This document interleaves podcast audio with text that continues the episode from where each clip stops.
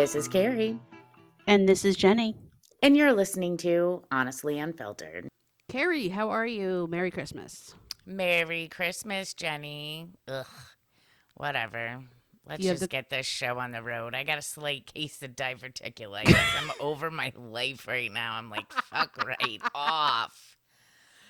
Well, if it makes you feel any better, I cooked for everybody yesterday, and I can't move. So I've been on a heating pad in hot showers all day. Jesus. So broke back and shitty pants. All right. Well, today we decided to try something different.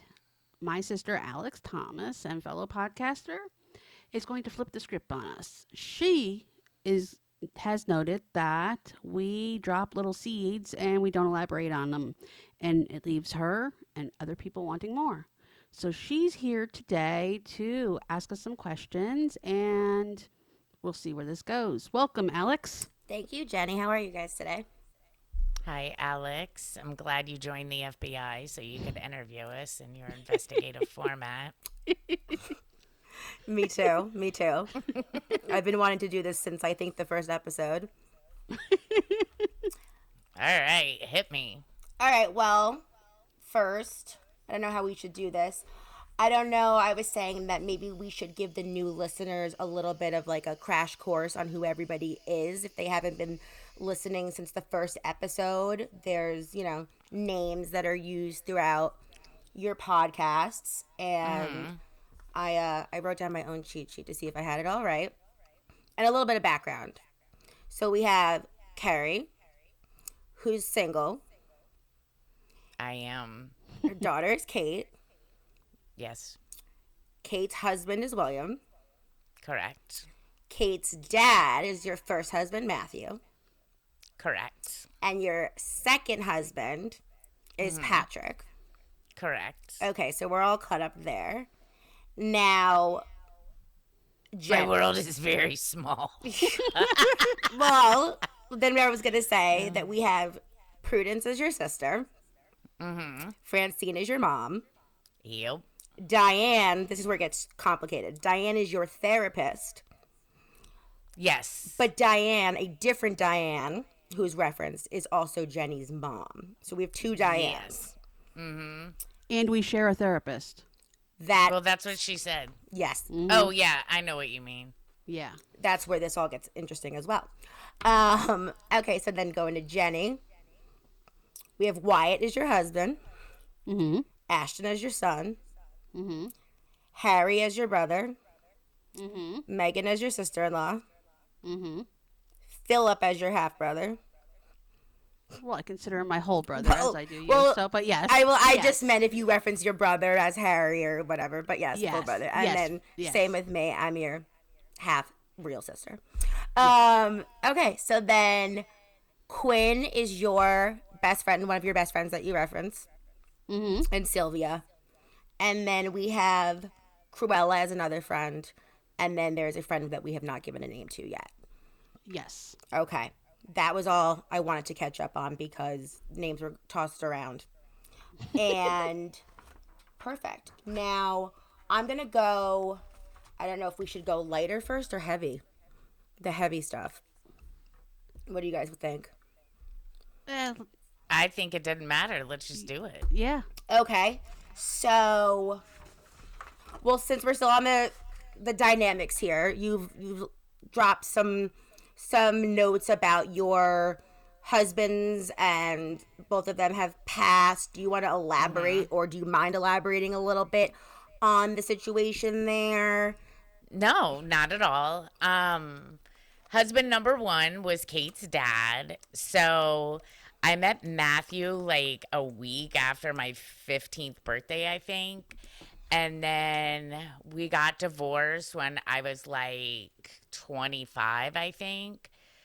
We didn't get married till I was like 19. I waited a whole couple years. And then 10 years ago, he overdosed and died. So I was already with Patrick by then. But he never remarried or anything like that, so it's just been something I've always said. Okay.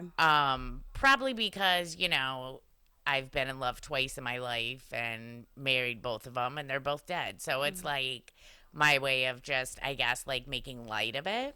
I completely understand that. Mm-hmm. And then Patrick. Well, and also, too, if I go back to Matthew, like his parents were already gone and stuff like that. So we did the memorial and all of those things because there really wasn't anyone else to do it. Mm. And then Patrick in, let's see, November 1st of 2017, he decided to take his own life. And I found him in front of our house outside in his truck. So I didn't hear, you know, the gunshot or anything like that. I, like, at first, legit, I was so pissed off because I had worked really late the night before. Fucking tax reporting. So I, like, slept in. I text my boss. I was like, I'm going to go get something to eat, lay back down. Then he was supposed to come over that morning. Well, I guess, let me add this too. We were separated. Okay. We were not fighting. We still really loved each other. But there was just some things that just weren't working anymore. So, but we were on good terms. So there was no, you know, freaky animosity or anything like that. And he had also, though, recently gotten out of rehab. Okay. So there was a big dynamic going on. So I, like, went to leave, and I popped the garage, and, you know, he was parked behind me in the garage. So, but the way the sun was shining, I didn't see him in his car at first. So I'm like, I go in the house, I'm looking around, I'm like, fuck, I didn't hear this douche. And then I, like, called his cell phone and got his voicemail. But when I was standing in the kitchen, I'm screaming in this voicemail, like, move your car. I legit thought he had, like, ran with one of his friends somewhere. And just left his car. Or something. And just left his car like a dumbass Bible. So, but when I was standing in the kitchen and I looked out the window, I could see, like, his silhouette. So I thought, man, maybe he got here really early and, like, fell asleep, didn't want to wake me up. He does weird shit. And so anyways, then I walked out and I found him. So then, of course, you know, the cops come and the coroner and all that. And they have to, of course, investigate because someone's dead. Right. And I guess let me say, too, like, he was very OCD, and I know some people are be like, yeah, really? No, he shot himself in such a way, he didn't even break a window in that truck. Wow. Did not, and there was not blood spatter everywhere. If you would have covered up that bullet hole in his head and the blood from his nose, you would have never known. Do you know how long it was after he did that you found him? I think it was, like, within an hour or so or less. It wasn't very long.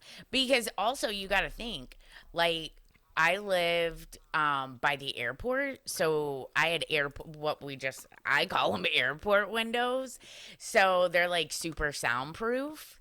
And so do your neighbors, like, if they had them installed anyways. So, like, you got to think, there's a whole neighborhood. Nobody heard that gunshot and reported it. Wow. So when the cops and detectives came and stuff, they, you know, of course, they're like, can we see your phone? Can we go through your house? I'm like, yeah. And so they determined very quickly that I was not the one that did it. I didn't go open the car door. I didn't do any of that. You just immediately called. Yes, and that probably helped a lot in the big scheme of things. Now, the 911 operator, I'm like, eat a dick, lady. But the other officers and stuff that came, they all gave me their cards. I mean, obviously, they were there a very long time. I would imagine. But a couple of them were like, hey, I patrol this area. If you need anything, give me a call. But it definitely rocked my world for, I don't know. What do you say, Jenny? 4 years? Yeah, probably at least a good 3. Yeah, solid 3 pushing the... yeah, I would say solid 3 pushing the 4. I'd say in the last year, I would say you've kind of come out of it. And so it'll be... in this past November, it was 4 years. So, yeah. Yeah, so I guess you're right. It's really, yeah, more like... I've probably had the most progress this last year I've been in therapy, to be honest. That's great that you're in therapy and you talk about it, too, because I feel like even just sharing this story right now, your listeners might think, you know, you guys have all this experience, but this is such a, when you talk about, you know, trauma and all that, this is such a bigger thing, and I think it makes your insight even more important when you share all the things that you do, because you definitely healed a lot, it seems. It's, I have, and I'm not, like, there was a point, though, especially, like, afterwards. I mean, but we're talking, like, I sold my house and everything, and I'd been there, like, 10 years, and it was like I was an agoraphobic, and I'm not kidding. I literally went to work, came home. That was it, because... I don't know if it was from, like, coming outside my house and finding them or what it was, but it was, like, the thought of leaving my place created such anxiety that it was just crippling. I would get all ready to go somewhere, and I'm like, I can't do it. You know, it was just, meh. Now, did Matthew – I know that you had been separated from Matthew, but did Patrick die after Matthew? Yes. 7 years after, wait. Yeah. Okay. 7 years. Wait, was it 7 years? Hold on. No, it was 6 years, I think. Because it'll be 10 years for Matthew in January. Oh, my God. Mm-hmm. Now, Jenny, what do you see? Because you guys talk about therapy and put each other on the spot with that kind of thing. What do you see as a difference in Carrie over the last year? I can only tell you from my perspective, because we've always been the type of friends that are friends and we're always there for each other, but our lives really weren't intermingled. Like, for instance, I recently went to Kate and William's the baby gender reveal, and I've known Carrie, 30 years now, and it was the first time I ever met her dad. Oh. Yeah. Wow. And I've known her mother, because when we were young, I used to go, when at times when you lived there, I would go there, and her sister, and I didn't really know the inner circle of anyone that was there. I like clung to Carrie for life because I didn't know us all. But seeing it from our friendship point of view, I would always check in, but I noticed that I would take the signals when she didn't want to talk, but she always knew I was here. I would check in. You're good at that. But in the last year, I've noticed, like, even before we started the podcast, we were talking more, and she was coming out of it socially more. And when we talked, she would tell me where she'd been and what she was doing, and... I just noticed the progress, and I noticed that, even our conversations were more in depth and talking about life and things like that, and she wasn't so, secluded to herself. I feel like you were agoraphobic, but I also feel like you were also just closed off from the world. I think it was just I was so in so much pain and so numb that it was. I don't even know really how to describe it. Sorry, go ahead. No, I was going to say, I can understand it, because I know when I get that way and I feel like we're similar, I stay to myself and don't want to talk to a soul, because I feel like I don't want to project onto them and bring them into my misery. Yeah. And I just want to be left, I don't even have the energy to speak. Well, and it's kind of like a double-edged sword, because you don't want to, quote, burden people or do things, but at the same time, you kind of wish somebody would just come and hug you and hold you and let you cry until you pass out. I totally get that. Yeah. I've been in positions before where, like, I didn't want to reach out, and I was so depressed, and I just was like, I would look at my door and think, like, I just want somebody to, like, bust in right now and get me out of this. Yeah. And, I mean, I guess one thing I should say, too, is that Jenny and I, though, throughout the years, no matter what, we always have some weird sixth sense if something's going on with the other one. Because all of a sudden, you know, you would just get a random text and you'd be like, oh, I guess we're still connected.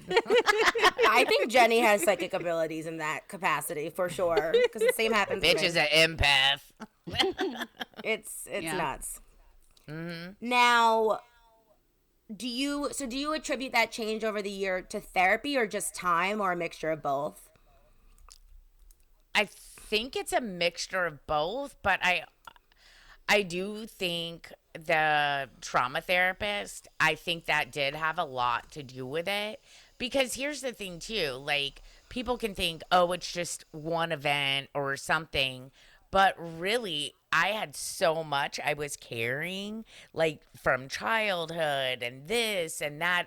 There was so much more, I mean, that I think I needed to work through. And, like, the more I worked through, that's kind of what has helped it kind of come full circle. I get that. I'm a huge, huge advocate for therapy. And I've even, like, been talking about this with people recently. Even if you don't have something significant happen, just going early intervention, going and just talking to someone is important. Well, everybody has shit, but they don't always want to admit they have shit or something. Like, totally. I feel like everybody has something that they're most likely struggling with, even if they don't want to admit it. And I just think it is very beneficial. Now, is it hard to go to therapy? Yeah, it is, because when you're dealing with whatever your shit is, sometimes the last thing I want to do is go to my fucking appointment. Mm-hmm. I mean, seriously, like, I would just be like, especially when you're in the depths of, like, the really seedy hard shit. Even though you know you're getting additional tools that are going to make you feel better, it's still like, ugh. It could work. It is. Especially if you're not, like, thinking about it, and then it's like you have this appointment, like you're gone on with your day, and then it's like, I gotta go relive this and unpack all this shit, and it's healthy, but in that moment it can be really crippling. It can be daunting, you know? You're just like, God, I'm so sick of dealing with my bullshit. Like, you get sick of yourself. But I always say that I'm so sick of myself. Yeah. But, you know, it's kind of like Diane the therapist. I guess when we ever say Diane, we should just be like Diane the therapist. Yeah. So, but Diane the therapist will tell you it's like emotional surgery, you know, working through things. It really is. And I mean, what's funny, not funny, was working with her, like, she, like, I have epilepsy, so I can't do the EMDR flashy light thing. Okay. So she has these, like, things that vibrate on your fingers. So it works in a similar way, but yet different, because your eyes are closed, but it creates the same desensitization, I guess. But, or whatever the fuck that word is. But, so... Because, like, one of my big problems was I was constantly seeing him, how I found him. Like, me walking out and finding this person. But she did a process with me. And so, like, now, even if I try to think back to that, my subconscious automatically flips it to this image of me just walking away. Wow, that's really intense. Yeah. That's So it's just basically some type of process that you relive the trauma to kind of desensitize yourself to it, or? Well, what she uses the term processing it, because she wants you to process the trauma. So, yeah, you go through, in my situation, you know, I'm sure everyone, depending on what they're processing, it could be different for them. But for me, yes, it was like reliving it, but saying out loud what I was feeling, you know, that I was scared, I was this, I was that. And, but it does help. And it's just, it is a pain in the ass. And here's the other thing though, too, like I have really good health insurance. So I only pay $35 when I go, but it's not like that for everyone. Oh yeah. I can understand that. You know, I'm really, really lucky with that respect. And, I think everybody should think about their mental health. I think I'll always be mental, but hey, I'm here. I think knowing you for as long as I have, that you are coming out of it, you're stronger now than you were before. I think that's true. Just in a different way, I guess. Yeah. But, you know, it forced me to also deal with issues with my mom, my sister, all this toxic gaslighting horseshit. There's a lot of things I've removed from my life and gotten the strength to do it from Patrick's death and from going to therapy. There really are, and people can take it however they want. But for me in my life, if I look at it now as opposed to before, there are a lot of positive things that have come out of it and a lot of lessons learned, boundaries created, but they were all things that ended up making my life better. Definitely. And I was re-listening to some episodes earlier and hearing you talk about how with therapy, you've learned to set boundaries with certain family members. And that's something that I'm working on personally right now. While we're on this subject though, Jenny, I was also listening to the heated conversation where Carrie called you out on your therapy appointment. And that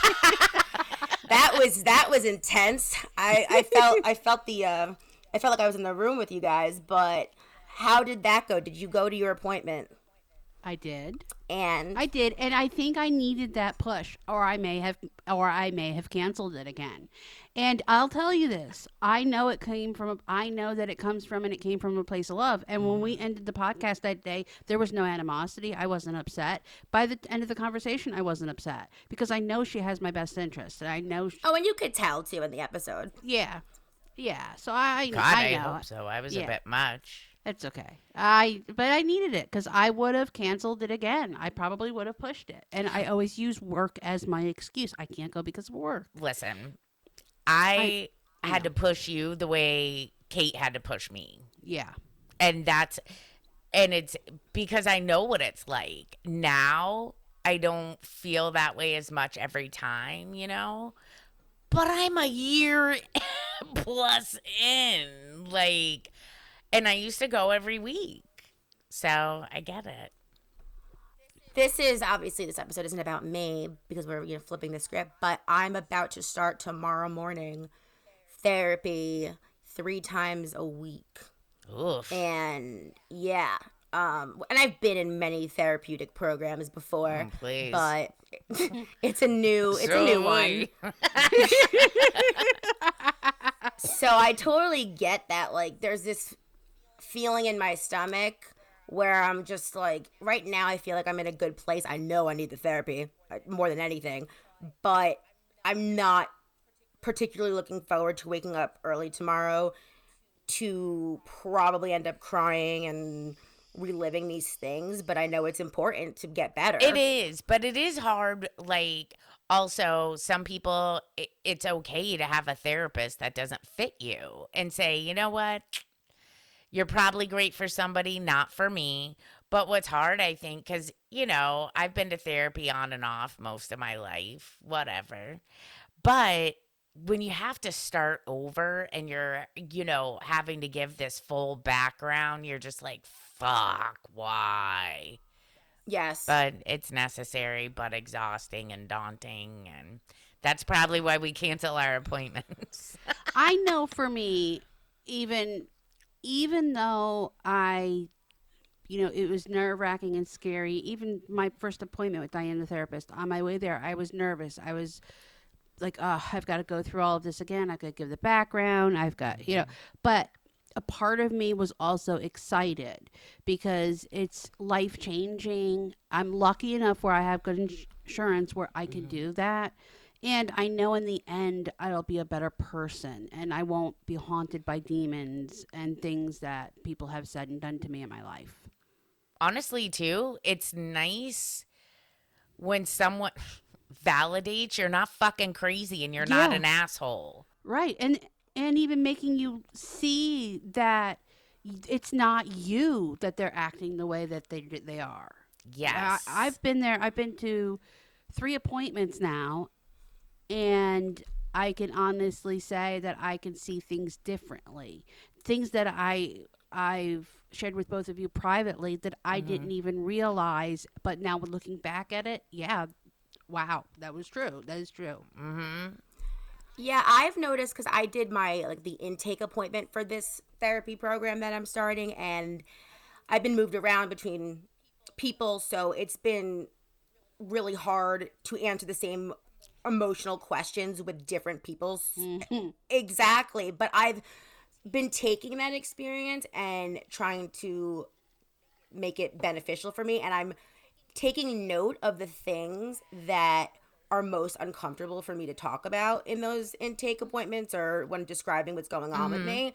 And a lot of the things that I get the most emotional about, and by that I mean I have an emotional reaction or I end up crying, I wouldn't have thought that that would be what would make me cry over something else. Mm-hmm. So I'm kind of taking a mental note of that and being like, maybe I didn't even realize how much this is bothering me. Mm-hmm. Let me work on that. Yeah. So it sucks, but you got to do it. Ugh, yeah. I think it should be required. For everybody. Yeah, seriously. How did you guys do during the holidays? Because I don't think we talked about Christmas yet.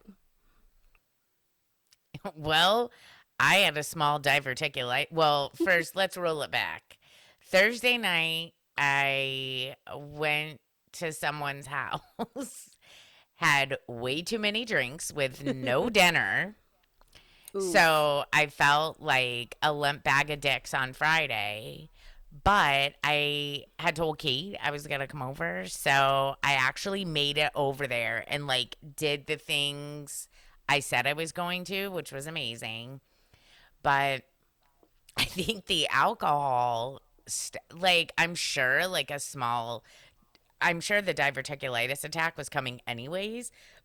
But I think the liquor and the shots and everything I did, my body was just like, yo, bitch, you suck. So I've been laying around for 2 days wishing I could eat real food. Oof. Did you go to Kate's for Christmas Eve or Christmas Day? I went over there Christmas Eve because we were doing stuff, just around her house, organizing closets, this, that, and the other. So I didn't end up going on Christmas because I didn't really feel good. Mm. Yeah. So, yeah, that's my jam. Jenny cooked for 200 people. Yeah, how many people were there, Jenny? 11 with me, with myself, Ashton, and Wyatt. Okay. Are you exhausted today? I am exhausted. My back is killing me. My first turkey was a success. Yay! I did. You fucked that turkey! I did. I watched lots of YouTube videos, and I took several different methods from, Martha Stewart, Gordon Ramsay. I talked to friends. I got advice. I conducted, this whole FBI, interrogation on how they made their turkeys. Mm-hmm. It was very tender. Everyone loved it. Said it was great. Good. So, if I ever make a turkey. Mm-hmm. I've never made a turkey, America. Well, this was my first one, and we're the same age. So it was not. Honestly, I feel like my mother and Harry made it really scary for me. They would always be like, "Oh, we don't want you to give us salmonella," because they act like I am messy. I can be.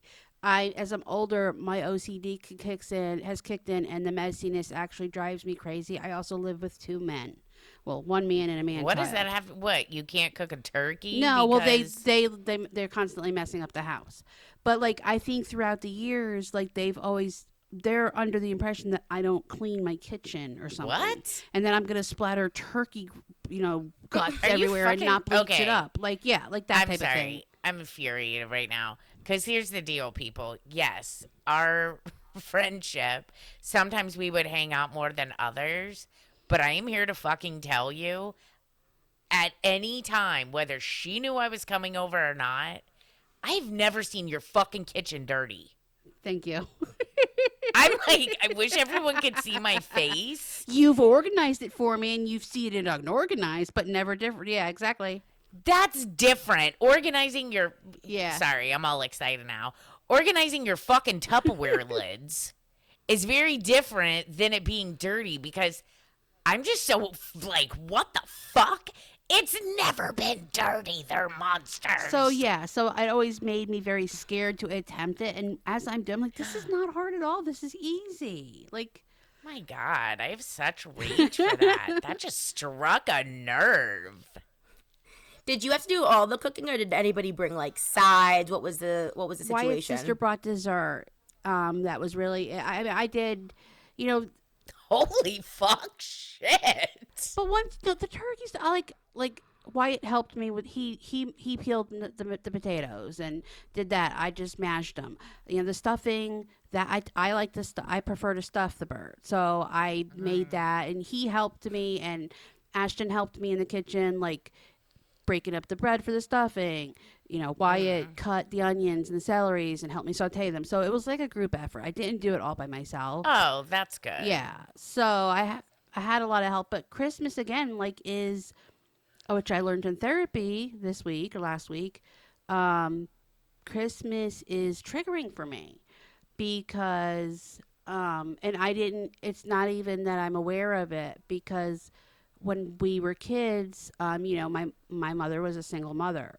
So there wasn't always a lot of money to go around. And Harry was younger than I am, and he always wanted these big elaborate presents, like some sort of BMX bicycle or a skateboard or whatever it was. And it would be a situation where, well, if he got this, then I couldn't get that. And like, I'm not saying I got nothing, but it. No, I'm with that myself. I feel you. And in those moments, I don't regret those things. Those are the choices I made for him, and I was, and still to this day, I'm glad he had those things. But when people ask me what I want for Christmas, I don't know how to answer that. I don't know how to accept gifts. I don't know how to feel a certain way, because that's like, I guess, an underlying triggering thing for me, along with my birthday. That's a whole nother issue. So yeah, it's just complicated. I dread the holidays every year, not for the reason of it, just because it's money and this and that, and I go overboard with Ashton because I want him to have what I didn't. And but last night, after dinner, Ashton went. And one of his cousins wanted to go bowling.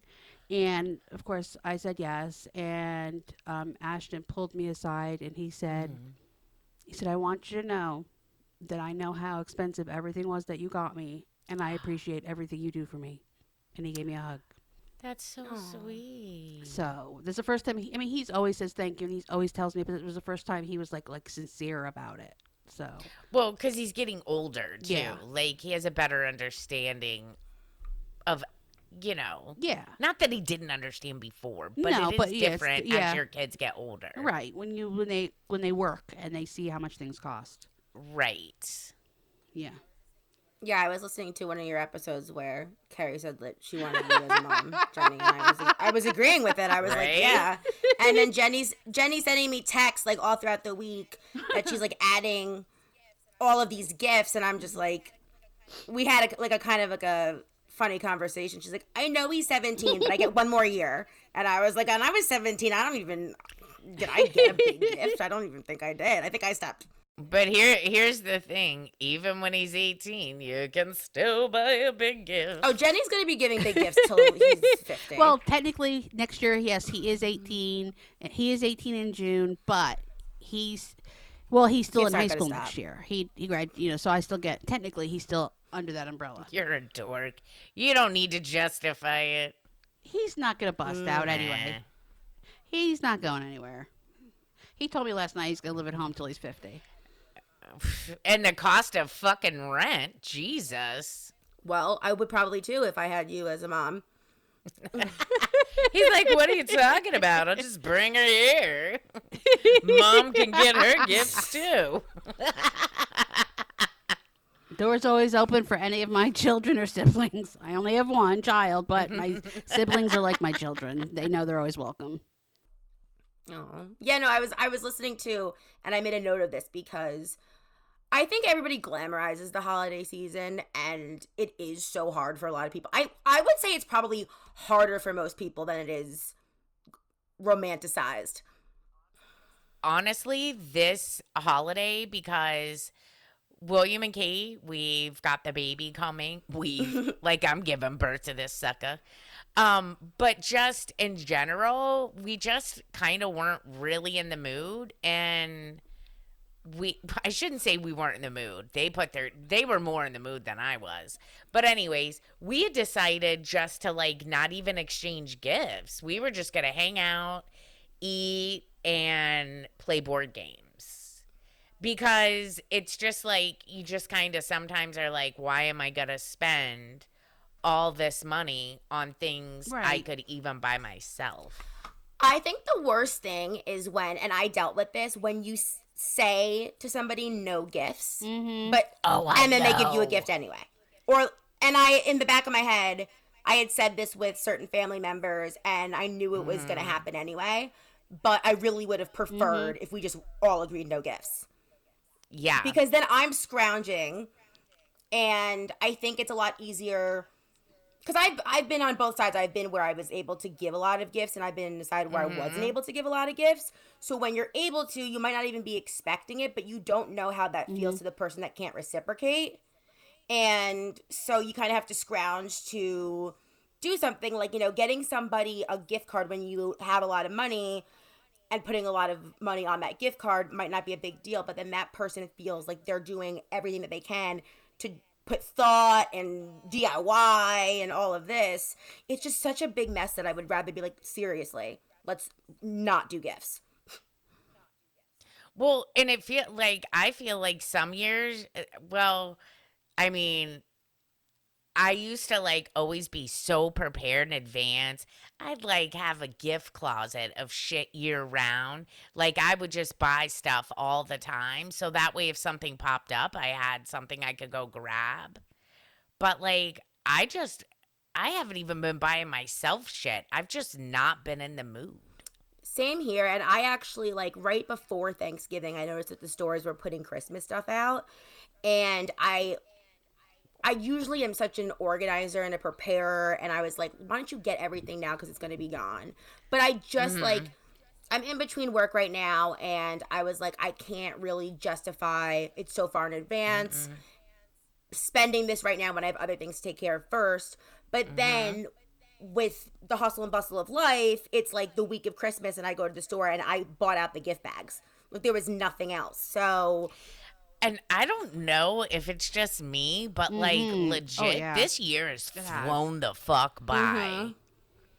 Kate's baby's due April 12th, and it literally feels like she just told me yesterday she was pregnant. That's going to be here before you know it. I know. Boom. Blink. This year really did go by quickly. And It did. I thought because as I, when I was on the podcast before, spoke about going through a recent breakup, I thought the holidays were going to be hard for me.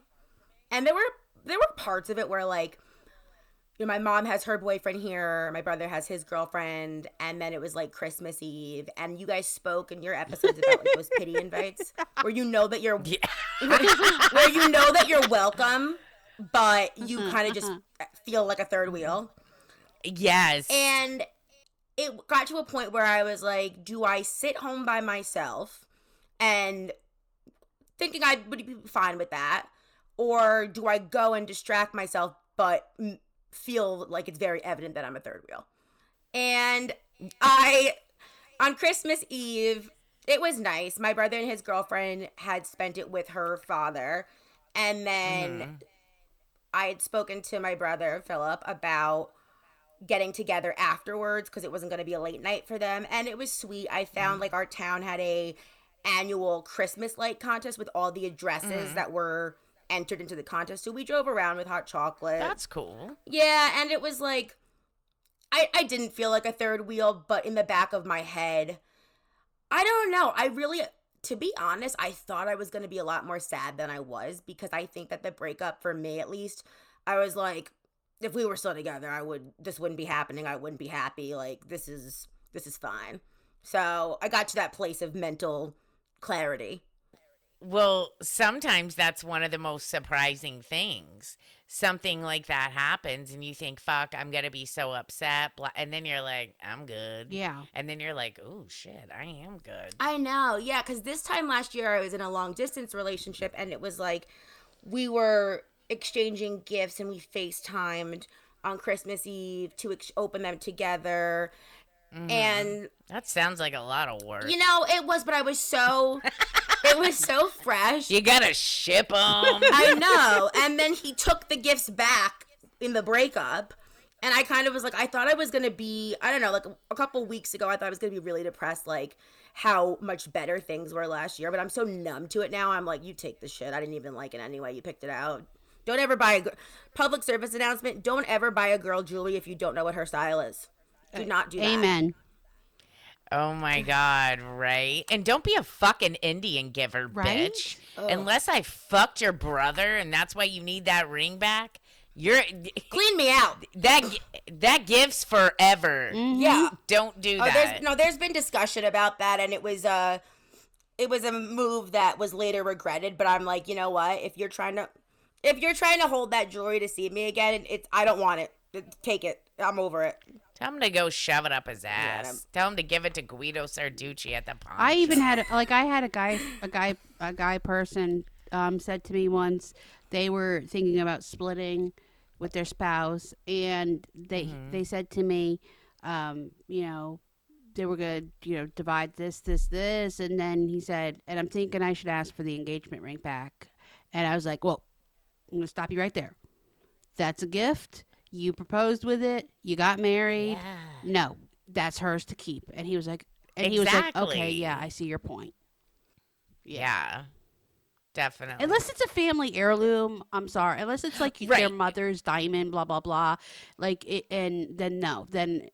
that's a really good. That's point. Then I feel like no, it's yours. But if you give like your great grandmother's diamond, or even if you've had it reset, if it was reset, give them the diamond. And keep the setting. Yes. But if it's their complete ring, because that happens a lot. Like I have my original engagement ring to give to Ashton for when he gets married, if he wants it. And but if you know if not, then you know you give it back if it's an heirloom. But not other than that, no. Yeah. Good point. Yeah. Good point. I'm glad you brought up the heirloom. Yeah. Because those should always go back. No ifs, ands, or buts. It should shouldn't even have to be a discussion, but we know there's fucking garbage people everywhere. I definitely think that it depends on the type of person, because I was talking to somebody, actually my ex-boyfriend's best friend is recently divorced, and he was telling me that his ex-wife was the one that initiated the divorce, and she went to give him the rings back. He was like, I don't even, it's just the personality. He was like, I don't want these. Like, just... Which I think is taking the high road, but he was just like, you're going to give me something to remind me of this failed marriage? Like, just fucking keep it. I'd be like, I'm going to go sell these motherfuckers and go on a fucking all-inclusive vacation, bitch. I have a friend who got divorced, and like 6 months later, the ex-husband, like approached her and said, I'm still paying for these on the jewelry store credit card. Can I have them back so I can sell them? And I was like, that motherfucker, after all he did to you, he wants the rings back too. And she was like, yeah, no, I already sold them. I'd be like, you can fuck right off. Yeah, really? I was like, whatever. That's douchebag. Now, speaking of relationships and the end of mine, I, Carrie, could not agree with you more. I think it's the most brilliant idea. I texted Jenny about it. And I don't know what it's like because you guys are in Florida and you live close to Disney. I'm up north, New York, New Jersey area, but it's still such a huge issue for me. And me and one of my best friends talk about this often. And I'm not dating for a while, but when I go back into the dating world, I think it's very, very important that we filter out Disney adults from the general population. Thank you. Thank you. That's their own breed, and there's nothing wrong with it. I like murder. I wish there was a fucking app for people who like serial killers, not to kill them, but to study them. Can you get me one for Criminal Minds fans? I once heard somebody say who lived in Florida, so this is, and I could not agree more, and I might get some hate for this, but I'm just quoting somebody else, and if the shoe fits. Agreeing. She said you can always tell when an adult's growth is stunted by their obsession with Disney. And I have to say I agree with that. Yeah. I'm just thinking about people I've known that were super obsessed with Disney. Now, don't get me wrong, though. When Kate was growing up, that's different. We went to Disney a lot. We still love Disney, but we're also reasonable about Disney. You know, like Kate used to call, like, you know, when they would do those little Disney stickers on the back of your whole family? Yeah. Yeah. She called them "Come Kill Me" stickers. One day she goes, yeah, those are "Come Kill Me" stickers. I said, what the fuck are you talking about? She goes, these people put their stickers of how many kids they have, their dog. Why don't you just follow them home and kill them? You already know who's living there on the back. That's funny. That's actually a good point, though. I don't think there's a problem when you have children. Mm-mm. The thing is, I know of couples from this area where I am. I can think of specific couples. I know a girl who is so obsessed with Disney, she got engaged there. And I also know a couple that before they had children, every year they would take a picture of themselves at Disney and then go back holding the prior year's photo and take a picture and then keep doing this. So it was 5 years worth of pictures of them at Disney holding the prior year's picture. And no kids. Were they trying to do an age progression? I don't know. But I'm like, why are you doing this in general? Why are you going to Disney? And I don't know. I went to Disney once when I was 7. Had a great time. That's it. I'm good for now until I have children. I don't know. But I do. It reminds me. I don't know, Carrie, you like the crime stuff, so you might be familiar with this if Jenny isn't. That family, they just did a 2020 special on the Turpin family with the 13 kids that they all brought to Disney in matching outfits. That's what I think of Disney adults. Oh. Like, that's true. That is true. It is true. And you know, it is a very, like, if I think about, you know, people I've known, it's a very specific personality. Yeah. Mm-hmm. When you still love Disney to the point, like, you've got your season pass, you know, whatever chance you get, you're going there. And it's a different perspective because you guys are more, you know, it's in your state at least. For me, for me, I just, Jenny, did you watch that 2020 special or no? I didn't. Oh, you're gonna. But you have I can imagine. You know, it's fucking batshit. Yeah. I remember when it actually happened, and that was what, like 2018, when like I think so. It's a really good one. You should watch it. We can talk about it. It's crazy. I will. You know, it's funny because, you know, when Ashton was little, Wyatt and I would take him. We had a pass. We didn't have the full pass. We always had the one with the blackouts. Because it was cheaper, and we would go, like, because he was little, that's what you did because it was an easier vacation. And, you know, you couldn't exactly go to Europe with a 4-year-old. Totally different when you have kids. But you know, what was funny is that you'd see the families there that you knew were immersed in it. And this 1 year, all those fucking pens. Yeah. And 1 year I did do this. I bought Wyatt and Ashton matching Mickey Mouse shirts. And Wyatt was like, "Are you really going to make me wear this?" And I was like, "Yes." And I don't flinch at that, though, because you had Ashton. Yeah. It's different. Yeah, no, but it's funny because we don't fit that mold. And now, I don't know if you noticed this, Carrie, there's a Disney license plate now. Oh, Lord. Yes. Ew, I didn't even know. Because I don't have the typical, because I'm bougie, I don't have the typical Florida license plate on my car. I have a. I do. I got white trash Florida plate for days. I have a vanity plate. Mine's, you know, a Buccaneers plate. On Wyatt's car, it's the Gator plate, the University of Florida, because that's where my alumni. So, and then Ashton, he's bougie like his mom, and he has a Miami Heat plate because he likes basketball and he likes the colors with his car. So, but you know, Ashton, he's 17. He still loves Disney. He went through that phase where he wouldn't watch anything Disney because he was, you know, growing up and it was babyish. But now I see he's back into the movies, and I said to him once, we passed a car, and I go, "Look," I go, "there's a Disney plate out." I said, "I bet you would have gotten that for your car instead of the Miami Heat one if you'd known." Mm-hmm. And he goes, "Yeah, no, I don't think so." And I was like, yeah. Oh, okay, you are maturing. How much extra are those plates in Florida?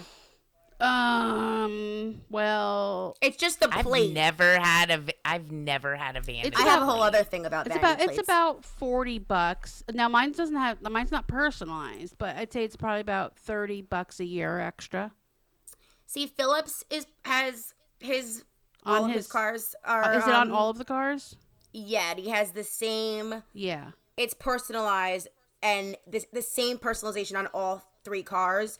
It's just that it has like 1, 2, and 3. Yeah, the little number. Yeah, and my thing with vanity plates is, and I think I'm a decent driver, but I don't.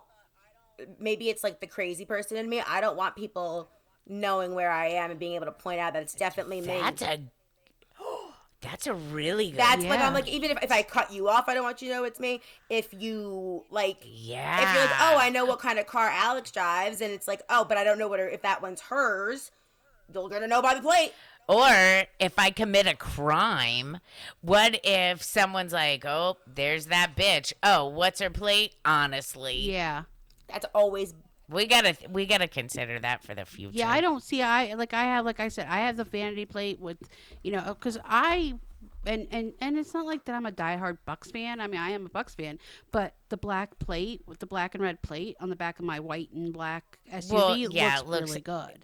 And that's why Ashton got the Miami Heat plate, because he's got a black SUV and the plate is black with, you know, blue and something trim, and he was like, "Yeah, I want that one," because, you know, it's like coordinating. So yeah.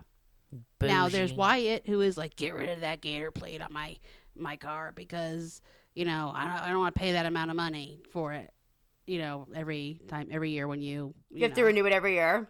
Yeah. Well, yeah. You renew it every year, and then it's like $30 for the renewal for the plate, and then you pay like $30 to that, because each plate represents a cause. Like the football one goes to youth football in Florida, and the basketball the same, and like different. It's like a donation. Yes, yeah, so there's like hundreds of plates you can get, like for, you know, wildlife, this, that, also the sea, you know, the ocean, whatever you can get for, you know, Florida.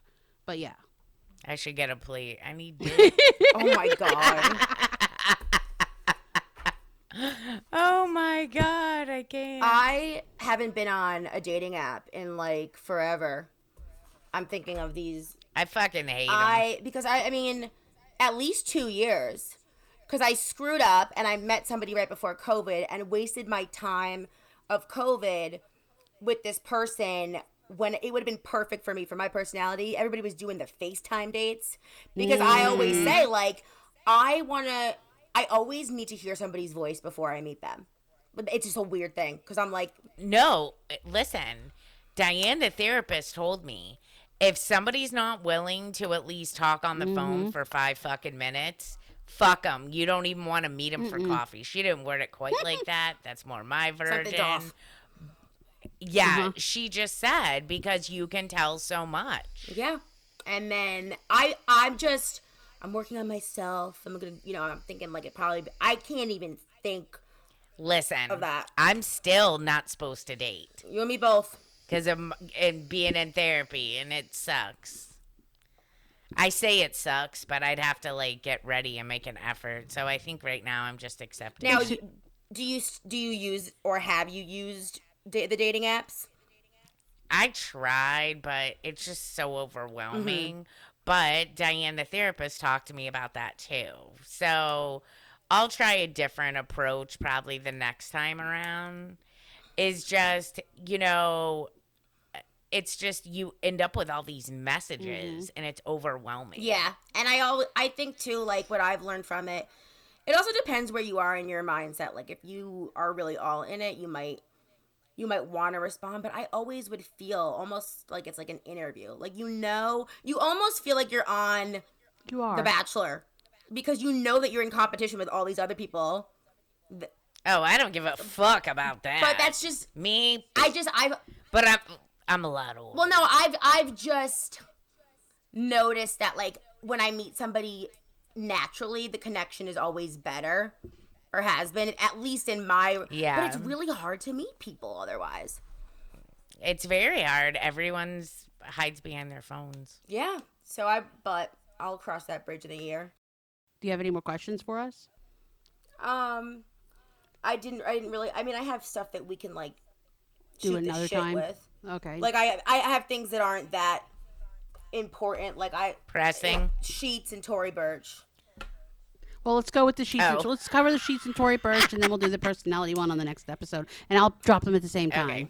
Okay. So the sheet question really, really hit me hard, and I can't decide if this is a climate thing or an age thing, or if we can have people from all over the country. I'm not going to say the world. We could say the world. Whoever's listening, I need input on this because I have an infinite amount of sheets. They have an entire bin folded flannel. I got to ask. Okay, well, one, you live where your tits freeze off. That's what I'm thinking. Two, did you buy every set of those sheets, or did you get them from a family member? I've bought every set of my sheets. You're a fucking psycho. And but Jenny did say that she went through what I've gone through when you go to Marshalls or TJ Maxx and. Oh yeah, you know what, Jenny, you're right. Thanks for mentioning that to her, because I did back at Yeah, she's I'm right. Going through the aisle. I'm comparing thread counts. I'm looking at like, oh yeah. Now that you say that, yeah, I used to do that.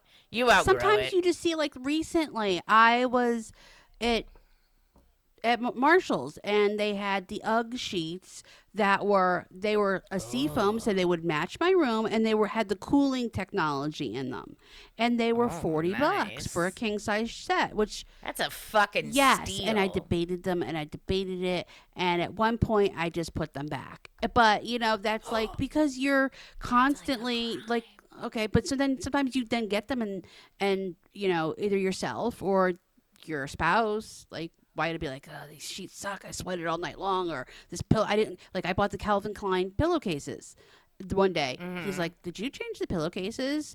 And I said, yeah. Why? He's like, because these are kind of scratchy. I don't think I like them. And I liked them, but it's all trial and error. I think it's climate for me because like I have flannel sheets that like with winter decor on them, and then my ex-boyfriend was persistent in getting me to try t-shirt material sheets. No, they're horrible. I didn't like them. Still have them though.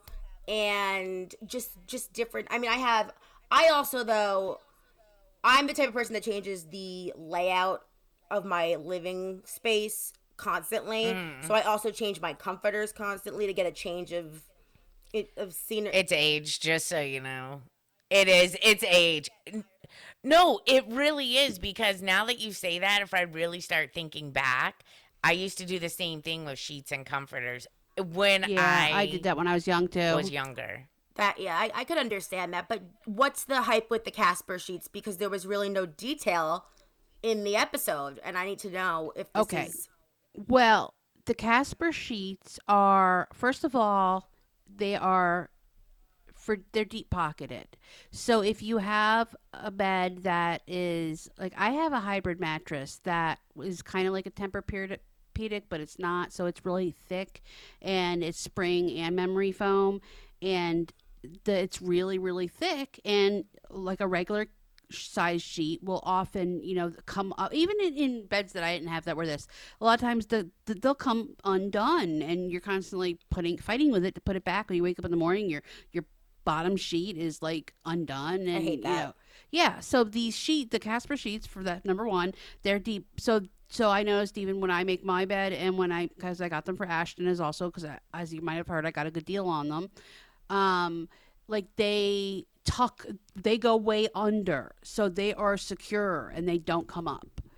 Second, important. The sheets I have now. Yeah, the fitted now. The top sheet is extra long, I've noticed. So when I tuck it under, it never comes like up during the night. Like during the night, like it doesn't pull up and end up, like a lot of times Wyatt and I'll be fighting like over the top sheet, like he'll have it or I don't, or it's like, where is it? Because it's come up and it's squished here, there, or everywhere. But no, it always stays in place. And the best part of it is they're like made with some sort of, now they have like 4 different kind, but I don't sweat with these sheets. Like they're nice and cooling, and I just feel comfortable in them. And the more you wash them, they even get better. Now, do they advertise, like, is their selling point as a company themselves that they're so well fitted and that all of the things that you said, or is it just people realize this after purchasing them and word of mouth? Like what is the hype? I think they do advertise. I can't remember how they advertise it. I'd have to look on their website. Okay. But they do advertise the cooling part of it. Now they have 4 different kinds, and each one does something different. But they just, so I think in reading the reviews now, the Casper, Carrie and I both have the Casper pillow. And that bitch at Target. See, I got one. I got them both. I've had 2. I gave my old one to Ashton. What I like is you could wash it very easily in the washing machine, and because it's made a certain way where it comes apart. And secondly, like it is the only like pillow I've ever had that doesn't hurt my neck.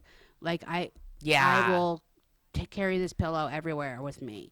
And it just kind of melts. Yeah, like you just kind of, it's the original one too, and you just kind of, your head just kind of melts into it, even though, because it looks very poofy. Like I'd be like, oh, that's gonna kill my neck. I bought poofy, but then you just kind of like glide into it. Disclaimer: you guys are not sponsored by Casper. That's true. We're not. At this point, at least. No, not yet. Okay. Listen, we just like what we like. Yes, exactly. So that's it. What size mattress do you have? Queen. So you don't have the full. I got rid of it. Yeah. So, but I'll look on their site. I think I sent Carrie a link. The sheets I got. They were sold out. The gray and white. Yeah. How pricey are they? Now the all white was sold out, but the gray. If you click on the gray and white, it's not. You have a queen, Carrie, or do you have a full? Okay. Queen. So the full was not sold out yet, but they have others. Yeah. They're about $110. Now Harry bought me mine, so I did not purchase them. In all fairness, he asked me that year, what do you want for Christmas? And I was like, can you give me the Casper sheets? And he was like, yeah. And I think they were back ordered that year, and he wrapped up the paper that he bought them for me. And but then they came like 2 weeks after Christmas. So, but these, I saw that they were half off. They're the same. They're the Casper original sheet, the percal, and their original ones were a certain color, and then like white, mine are dark blue, and then they have a gray border on them where Ashton's are white, and they have a gray border on them. So, but now they have like full color ones, and they have sateen, they have a different kind of percal, they have a whole bunch. Is it just the sheets that come with it, or like the pillowcases come? You get the sheets and 2 pillowcases. They do have a set where you can get the duvet cover and with it. So yeah, I saw that. But yeah, no, they're about $110, $125 depending on the size of your bed. But I think that's about average for sheets. Now I've heard wonderful things about Brooklinen sheets. Also, I've never tried them. Okay. Well, as I said, I like to add to my sheet collection, so I got to look into this stuff. Yes, definitely. And I'll send you a coupon code because I think I have one in my account. You would. You right? You're a pocket full of tricks. I know. I have a bag of tricks. Did you get slippers yet, Carrie? No. Did you? I'm listening to that episode, and I'm like, Minnetonkas. I think you should. The fuck are Minnetonkas? It's like a moccasin slipper company. They sell them at TJ Maxx sometimes. I could find them there. They're very comfortable. That's my suggestion. Of course, Jenny suggested Uggs for the. I mean, Jenny's bougie, so I just don't know how. I don't really know how I would feel. I do have to say, Ugg quality Uggs last forever, but I couldn't imagine spending an Ugg price if I lived in Florida. That's what Philip wears, right? Because mm-hmm. 2 years ago when we were there, I think the moccasins and slippers. Yeah. His girlfriend had just bought him some. I think he wore them when he picked us up at the hotel in the city, though. Does he have the shoe ones? They're like furry on the inside, and yeah, they're indoor, outdoor. Those ones are, but they make both. That brings me also to the topic of the Tory Burch shoes. Now, okay, this also is a climate thing as well. Mm-hmm. I, for years, have been debating getting the classic black Tory Burch sandal. Mm-hmm. Now, for me, I go back and forth with it because they're timeless. They're just plain black, but it's only warm here for 3 months. So I understand your investment in it. Now I, in the past, bought the flats that I wore to work every day for a year and a half. Tory Burch is one of my favorite brands. I like brands and designers. Like I like Marc Jacobs, David Yurman, very classic. Mm-hmm. Ralph Lauren is my favorite. Like just very classic, no like, you know, letters everywhere, whatever. Mm-hmm. I have to say, and I hate to say this because I am so team Tory, my flats, first of all, smelled all the time. Oh. And I had to bring them to the like a shoemaker, a shoe shop. What do you call that? A shoe magician? Multiple times because the soles were so worn down. And it came to a point where he's like, I can't fix them anymore. I think I brought them like 2 or 3 times. And that's fucked up. I know. And I love. For what they exactly. Cost. And I love the look. And I've had to tell people, I'm like, I totally get it. But you're going to waste your money. Because I wore them for, I want to say, 1.5 to 2 years. And I was sitting at a desk all day. So I wasn't like walking around so much where they should be that worn out, where I had to bring them in. And my mom eventually made me, she's like, you have to throw these out. And what I did now was I went on to Poshmark and I bought a pair that are a little bit different. They're more of like the stretchy flat, if that makes sense. Mm-hmm. And they look brand new and I got them for $35. I know. And I'm like... Nice. I was like, I can't pay. Like they're like $250 for brand new, and I'm like, these are not gonna last me. Yeah. So, no. But also when I got my last job on my birthday, which is weird because the job before that I got my birthday as well. Very strange coincidence. But for a congratulations on the job / happy birthday gift, my ex-boyfriend bought me a Tory Burch like work bag basically, and I picked it out. So it's all on me. Mm-hmm. I hate it. Why? There's no compartments in it. It's a big bag, and there's only one little thing on the side, like not even a zipper. Inside, it's like where you could put like a phone. It's like a pocket. Yeah. And there's no sections to separate anything. And like if I had a notebook, say the way that the zipper goes, I don't know how to describe it because I don't have it on me. It's at my mom's house. Like you can't fit anything down in it. The way that where the zipper is longer than the actual bag. And I'm just like, this was such a waste of money because I can't separate anything. Nothing fits in it. And then the strap is not adjustable. and it like goes below my hip and it's like almost at my knee. Wow. So I think you should just pack that bitch up, send it to Florida, and Jenny and I will share it. Yeah, right. I've been thinking of selling it because I feel so bad, but I would sell it. I know. Yeah, 100%. I would. It's like, and it's like a blush color.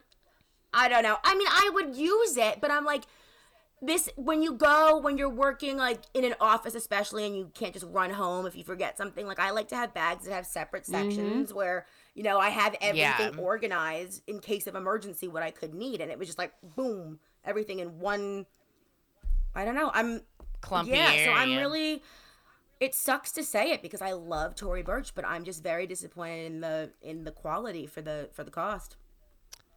That is disappointing. That is disappointing. And you said that your shoes stunk. Or your feet. No, those were my cheapy shoes. Oh, I thought they were your Tories. My cheapy shoes. No. Oh. My feet never stink with my Tories. Well, that would make sense. I would think because they're not enclosed, especially. Well, and I get the leather ones. Yeah, but those other sandals I had on weren't enclosed either, but they made my feet stink. I don't know. I misunderstood that because I thought you said that your Tories made your feet stink, and I was like, no, my Tories have never made my feet stink. Ugh. Well, all right, I'm sick of this. I need a break. I am. I'm sweating. At least she's honest. I don't feel good. I'm just like, ugh. All right, well, we will wrap this up. I'm sure we'll make this a regular thing, and we have in the future. You know, you have more questions for us. Do we want to come back real quick after we break and do the personality things? I'm dying to do it. Yeah, it won't take long. I just need a okay. minute. All right. Okay. Well. Okay. All right, folks. Thank you for listening. Tune in to our next episode. It won't quite be as long. And Alex is going to give us this magical personality test. Thank you for listening, and thank you to Alex for the questions. Oh, of course. Thanks, anytime. Alex. All right. Have a good week, people. Bye. Bye.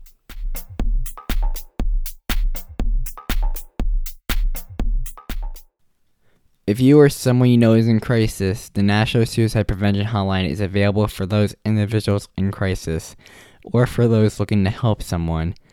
To speak to a certified listener, please call 1-800-273-8255.